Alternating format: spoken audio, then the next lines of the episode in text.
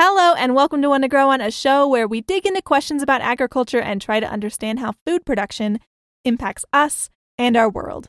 My name is Hallie Casey, and I studied and currently work in agriculture. And I'm Chris Casey, Hallie's dad. Each episode, we pick an area of agriculture or food production that confuses a lot of people and try to get Hallie to explain it to us. And this week, Organics Part 3.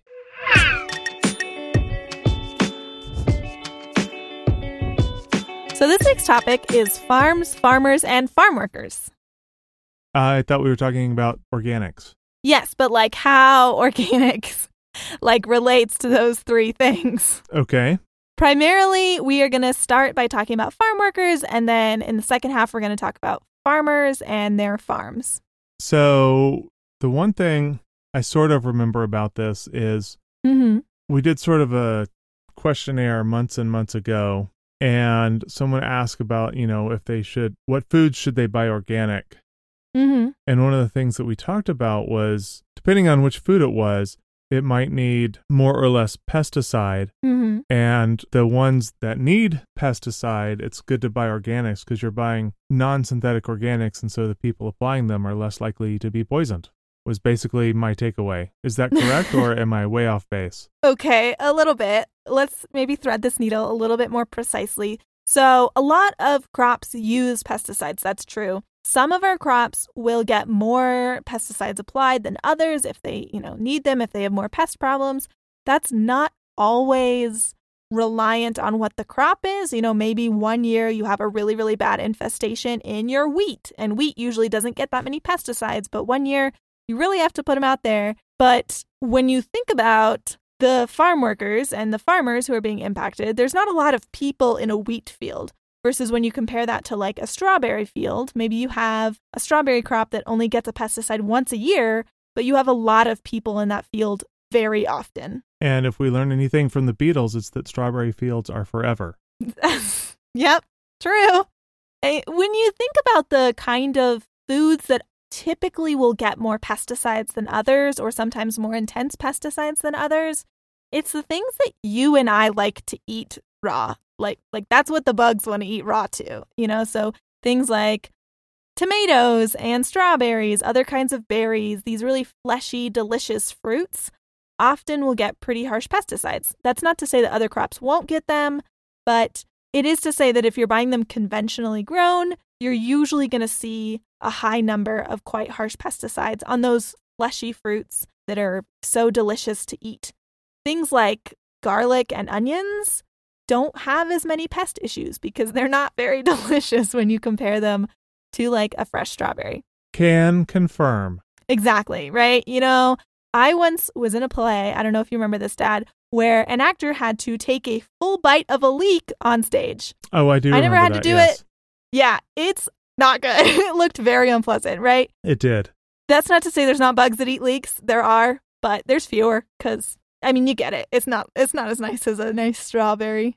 And I once tried raw garlic once just out of curiosity and will not again. Why would you do that? Because I like garlic and I was curious how it would taste. And it was incredibly spicy. Uh, I was surprised at how, how spicy in my mouth it was, but, also just not great. It's not a good it's not a good mouth flavor. It's bad. It's a bad thing to do. Yep. Okay. So, when we think about organics, organic agriculture broadly has fewer pesticides. There are pesticides people use in organics, and we'll talk about those, but you have fewer pesticides more generally, and you have fewer harsh pesticides. So, when we think about farm workers and how they're going to be interacting with conventional pesticides that you'll find in a non organic system, there are different ways that they can come in contact with those pesticides. They have their skin, their mouth, and their lungs. They can just breathe it in, right? All of these different ways can be quite damaging depending on the person, the kind of contact they were getting, the kind of pesticide it was, a lot of different factors. Okay. Does it depend on the type of pesticide? Yes, it very much depends on the type of pesticide.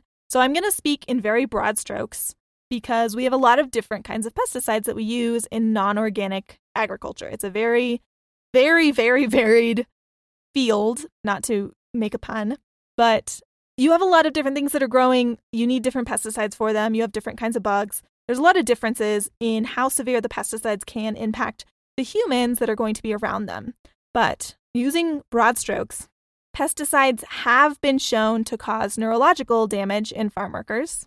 Pesticides have been shown to cause brain damage in farm workers. There's been some links to cancer. There have been some links to other chronic diseases. For more information, you can find our farm workers episode, which we did a couple of months ago, where we talk about farm workers' rights and some of the issues surrounding farm work more generally. Definitely worth a listen. The health problems that farm workers can get from working on a farm can be either acute, meaning it happens all at once. So, you know, if someone is handling a pesticide and it spills all over their legs or something like that, and it's a harsh chemical, that would be very acute versus something chronic or semi chronic, where maybe they're inhaling it over one growing season or multiple growing seasons. And over time, it leads to health complications for these farm workers.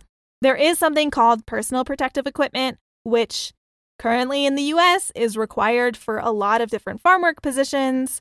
It can be effective in different levels, like you can have different amounts of effectiveness based on how you're applying the pesticide, whether you're doing it, you know, with a hand sprayer versus you're in a tractor, also in personal protective equipment, so you're farther away from the actual application. You can have, you know, different effectiveness based on how old the PPE is. Uh, sorry, personal protective equipment, meaning PPE, based on how old the the physical garments that you're going to be wearing as protective equipment are. It can also be effective in different ways based on how you move. So a lot of protective equipment is built for men. And so if you have female farm workers, their bodies are shaped differently. And so sometimes you'll have gaps or you know, if even if a person walks differently than someone else, then that protective equipment is built as a one size fits all.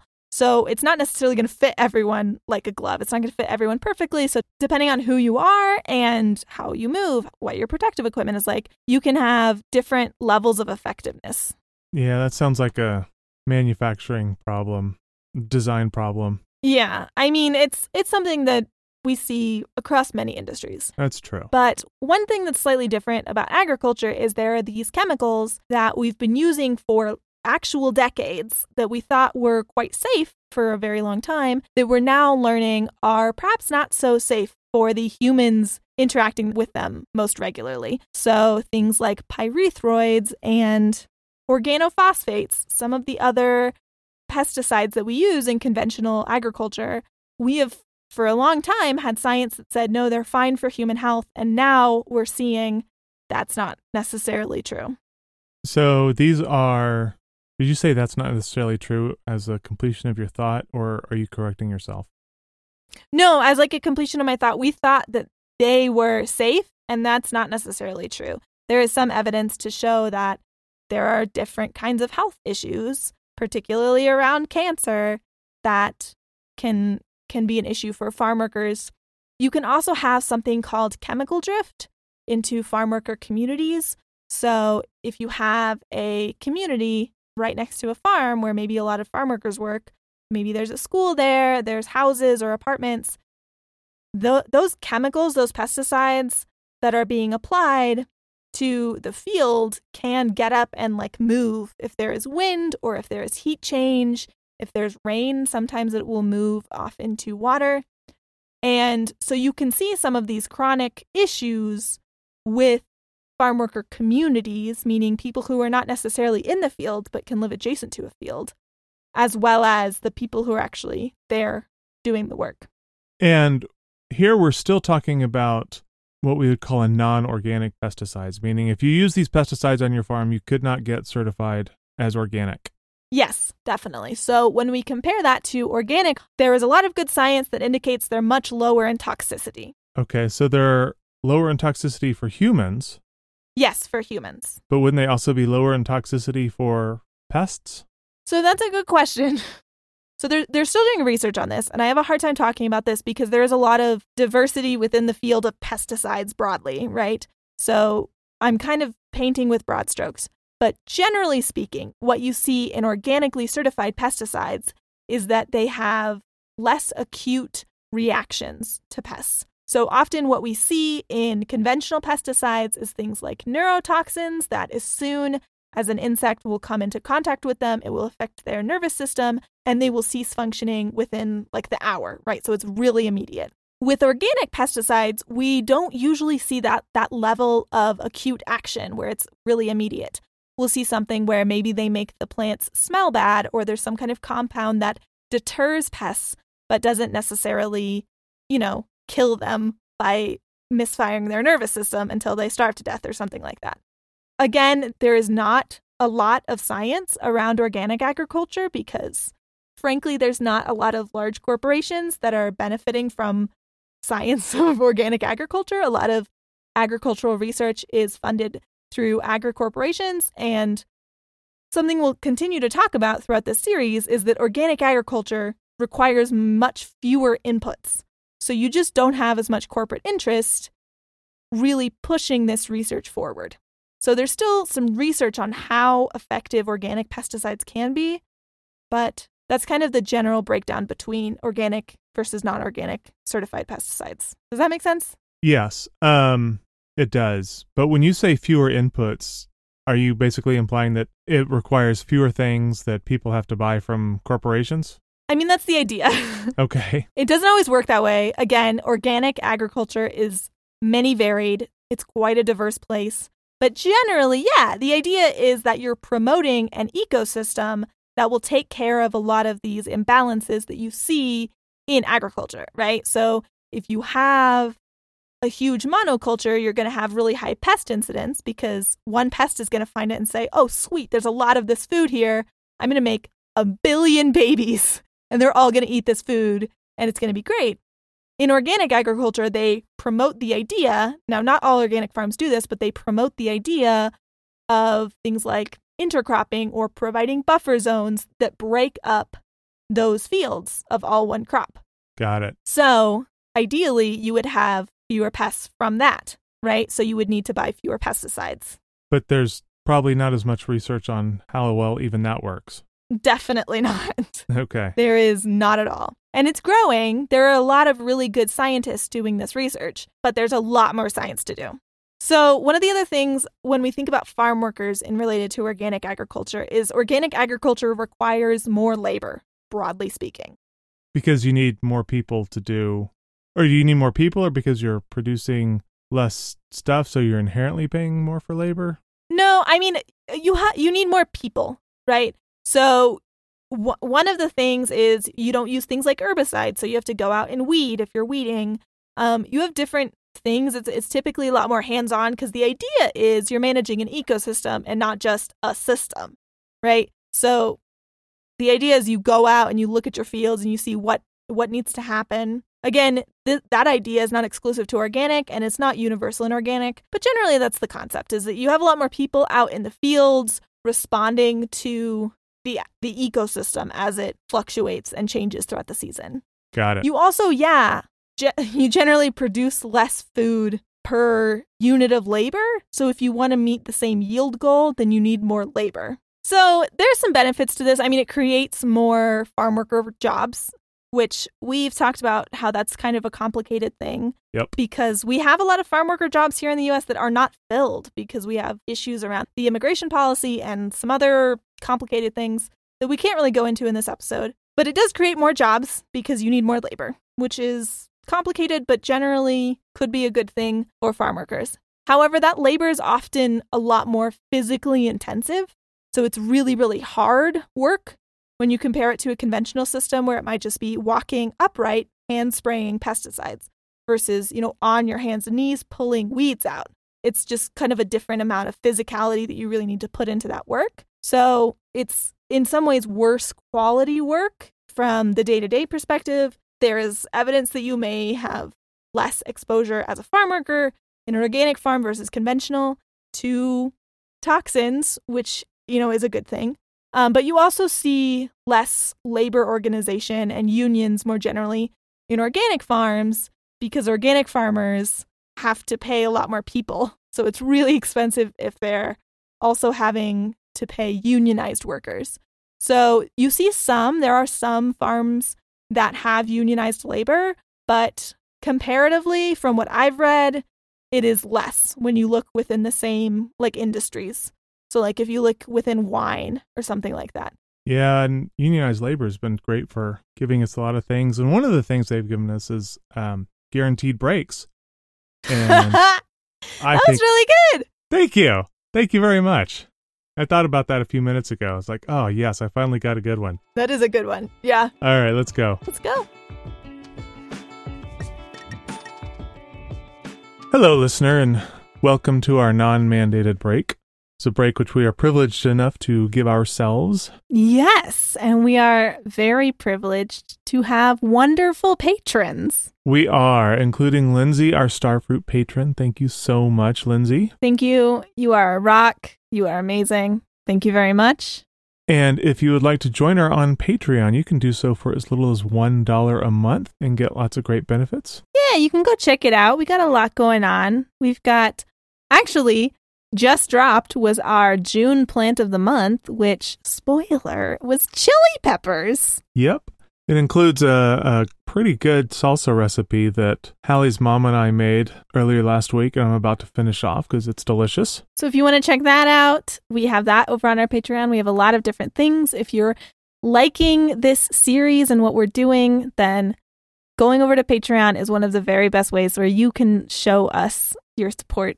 Thank you so much. Or if you just think it's important that people are educated about their food and where their food comes from and the processes that are involved, then it would be a big help. Also, thank you to Oversleeping Girl, which is a nickname that I can totally get behind for our great review on iTunes. She said, entertaining and enlightening. This podcast has given me so many fun facts to break out at parties. So we are a fun party podcast for discussing. very fun party podcast. Uh, if you want, you can leave a review on iTunes or Apple Podcasts, I guess it is now. That also makes a huge difference for us and is a huge help. All right, well, back to the episode. Back to the episode. All right, after that sweet segue, Yes. but there was not a mandatory break. No union gave us that break, just the idea of breaks. Just the concept. Yep. Dad, do you have a nature fact? Oh, I do. Okay. okay, let's hear it. So, this is the third episode in our, our organic series, right? Yes. And on the first one, I talked about how organic molecules were made up of carbon chains. Well, the smallest organic molecule with a three carbon chain is propane. Okay. And propane is what you use in uh, grills and a lot of times giant tanks that are attached to your house for heating and stuff. Uh huh. Propane was also what Hank Hill sold on King of the Hill. And Hank Hill lived in Arlen, which everyone Yes. knows is coded as Austin, Texas, which is where we're from. It's true. That was great. Thank you. Thank you very much. you want to? Do you want to hear my Hank Hill impression? I'm dying to hear your Hank Hill impression. Okay. Bobby. Okay. That was Okay. it. Did you like it? I think I can do better. Okay, let's hear it. Dang it, Bobby. Wow. that was really good. That was really good. Thank you very much. I never knew you had that in you. It's like that one line of that one voice. yeah. Yeah. I mean, you've got other voices in you. I bet over the life of the pod, they're all going to come out. We're going to hear Oh, all I your hope good so. impressions. I hope You've got so. a great Eeyore. Thank you. Yeah, I want to do more voice acting with more voices. So we'll see. If you need a Hank Hill or similar character, you know who to hit up. Yeah, just come talk to me. Nah, I should have you quit while I was lost ahead. Dang it, Bobby. okay, so should we talk about farmers? Let's talk about farmers. Okay. So I want to start speaking internationally. That's kind of often where my head goes to these things because that's what I am schooled in, right? So when we think internationally, I often associate conventional agriculture, and this isn't always the case, but I often associate conventional agriculture with the Green Revolution. Okay. So, in a lot of countries that are post colonial, we are seeing a social movement shifting from conventional agriculture back to organic agriculture, right? It's it's a concept of sovereignty, of getting out from a debt cycle, of getting out from these, you know, quote unquote Western ideas of agriculture that are like these huge multinational corporations providing seed.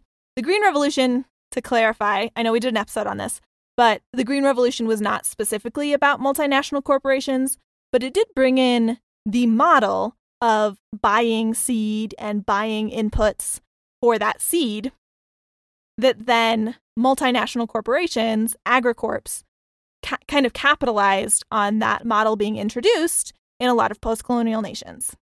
Uh, one place where we're seeing a lot of this social movement is actually in India. So there's a lot of talk in India about switching farms back to organic um, because you've seen a lot of debt cycles in, I mean, in a lot of places, but it's really been in the news a lot in India. It's something that um, policymakers and activists have focused a lot around is the idea that farmers can technically own their land, but they can owe so much to some large corporation somewhere that they're buying seeds, pesticides, herbicides, fertilizer from that they really aren't able to really own their land and and own the the food that they're producing because they're paying so much back to these farms and then they're just having to take out another loan the next growing cycle because usually when you purchase the inputs you have high upfront cost and then you get paid at the end right? So you often have to get a loan at the beginning of the the growing season in order to get through the growing season to buy those seeds to buy those fertilizers to buy those you know herbicides, pesticides, whatever it is. And then you get paid once you harvest, which is, you know, months later. And that's when you're able to pay that loan back, which then you then have to take it again. And this cycle is not something we're just seeing in India. We we see a lot of conversation around India. There's a lot of activism there, but this is something that's kind of become ubiquitous in the whole world everywhere.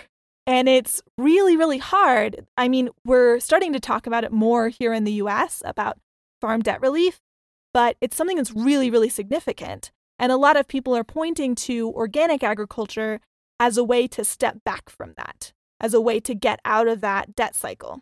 It it sounds Mhm. similar to subsistence farming, or what I think of when I hear the word subsistent farming. Like you're just barely able to make enough to get by, but the Mhm. reason that they're in the situation is because they constantly, year after year, have high loans to pay off. Yeah. So when we think of subsistence farming, usually the terminology means that you're growing food in order for you to subsist on. So you grow the food that you eat.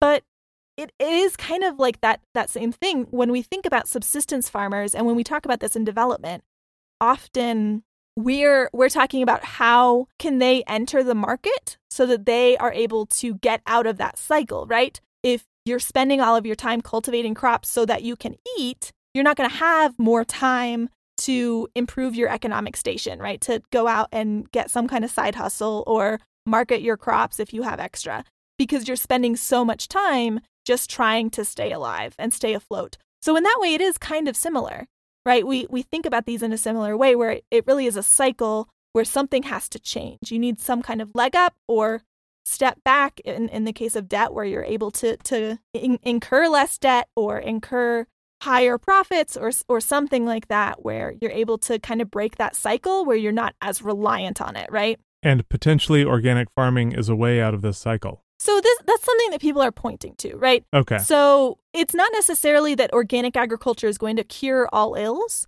but what organic agriculture does allow farmers is that they don't have to buy seed, right? You can save your seed from last year, and you don't have to necessarily buy fertilizers or herbicides or pesticides. Often, when you purchase seed from an agricorp, that comes with a contract that you're also going to buy pesticides and you're also going to buy herbicides from that agricorp because they own the patent on that seed so they can dictate how you use it. So when you think about growing organically, the idea is is really giving freedom back to the farmer. At least that's what a lot of people are are talking about. That's not necessarily how everyone feels about it. Wow. It almost reminds me of Microsoft of the 90s, which stores who sold PCs with Windows would be Mhm. under contract where that's the only way they could sell PCs was with Windows. Yeah. They Yeah, couldn't it's sell very similar. Yeah. They were like forced to do it a certain way because they were doing business uh, with this large corporation. That's exactly, yeah. And and you see that on both sides sometimes with farmers, especially here in the US. You'll see farmers make a contract with the seed they're buying and the agricorp they're getting their inputs from. And then they also make a contract with their seller. So both the agricorp they're buying from and the agricorp they're selling to have mandates on how they have to farm. So there's a lot of conversations here in the US where farmers are just being really getting really fed up uh, being told how to farm their own land, right? They're like, this is my land. I've I've been here for generations. And, you know, Tyson and Kraft and Monsanto are dictating how I am able to farm it. And it becomes very frustrating. So a lot of people point to organic as a solution. However, USDA organic certification is very intensive. And Yeah. a lot of people, a lot of farmers have found it in some ways more suffocating. There's a lot of paperwork. There's a lot there's a lot of paperwork. It can be expensive, but it's it's really time intensive. I met a farmer recently who said he was USDA certified and he had to stop because he didn't have time to keep up with the paperwork. Literally, that's what he told me. Wow. Now, I don't know how broad scale that is. I don't know how many farmers you see that in, but I, I can say anecdotally, I have heard a lot of people complain that the USDA organic certification is one, expensive, and two, intensely bureaucratic and really, really intensely kind of micromanaged, where they, they really want to know everything you're doing every second to make sure that it stays up to those standards. Um, so it, can equally be exhausting for farmers. So there is, you know, some farmers are moving to things like regenerative agriculture where you don't necessarily have the organic label, but you're not also buying as many inputs. There are alternative models that are coming up. The tough thing about that is you can't always get the price premium, which you often see associated with organic if you're not certified. So there's there's some trade-offs here. Uh, and that's that's what we see farmers grappling with. We're going to talk more in the next episode about kind of the economics of a farm and the larger economics and we're going to include in that like the time that this takes and how the paperwork shakes out. Um, but yeah, that's that's kind of what we got for today. Yeah, I, I can definitely empathize. Anytime I have to deal with even a one or two page government form, I'm filled with frustration and I feel like pulling all my hair out. And I can't imagine what they have to go through for that. Yes, when you are buying your organic food, thank your paperwork clerks and or farmers who are doing paperwork. Indeed. Well, I, I think I'd like to wrap it up by Mhm. sort of cycling back to something you said earlier and uh, sort of my takeaway from it, which is when a farmer is talking to someone like a Monsanto or a Kraft or whomever, they say, This land is my land, but they do not say, This land is your land. Yep. I guess so. Which are the lyrics to the song. Yes, they are the lyrics to the song. Yep. So that's gonna yeah. That's I think that's a good wrap up. That's, That's some of the that's some of the trade offs for farm workers, some of the trade offs for farmers and their farms. We're gonna talk more about farmers, especially around economics, next time. Thanks for listening to this episode of One to Grow On. This show is hosted by me, Hallie Casey, and Chris Casey. It is produced by Catherine RJ and Hallie Casey. Our music is Something Elated by Broke for Free. Connect with us on Twitter, Instagram, and Facebook at One to Grow On Pod. You can find all of our episodes as well as more information about the show and the team on our website, one-to-grow-on-pod.com. Join our community and learn more about each episode at patreon.com slash one to grow on pod. There you can get access to audio extras, fascinating follow-ups, and even custom art created just for you. If you like the show, please share it with your friends. Sharing is the best way to help us reach more ears. Be sure to check out the next episode in two weeks. But until then, keep on growing. Bye, everybody.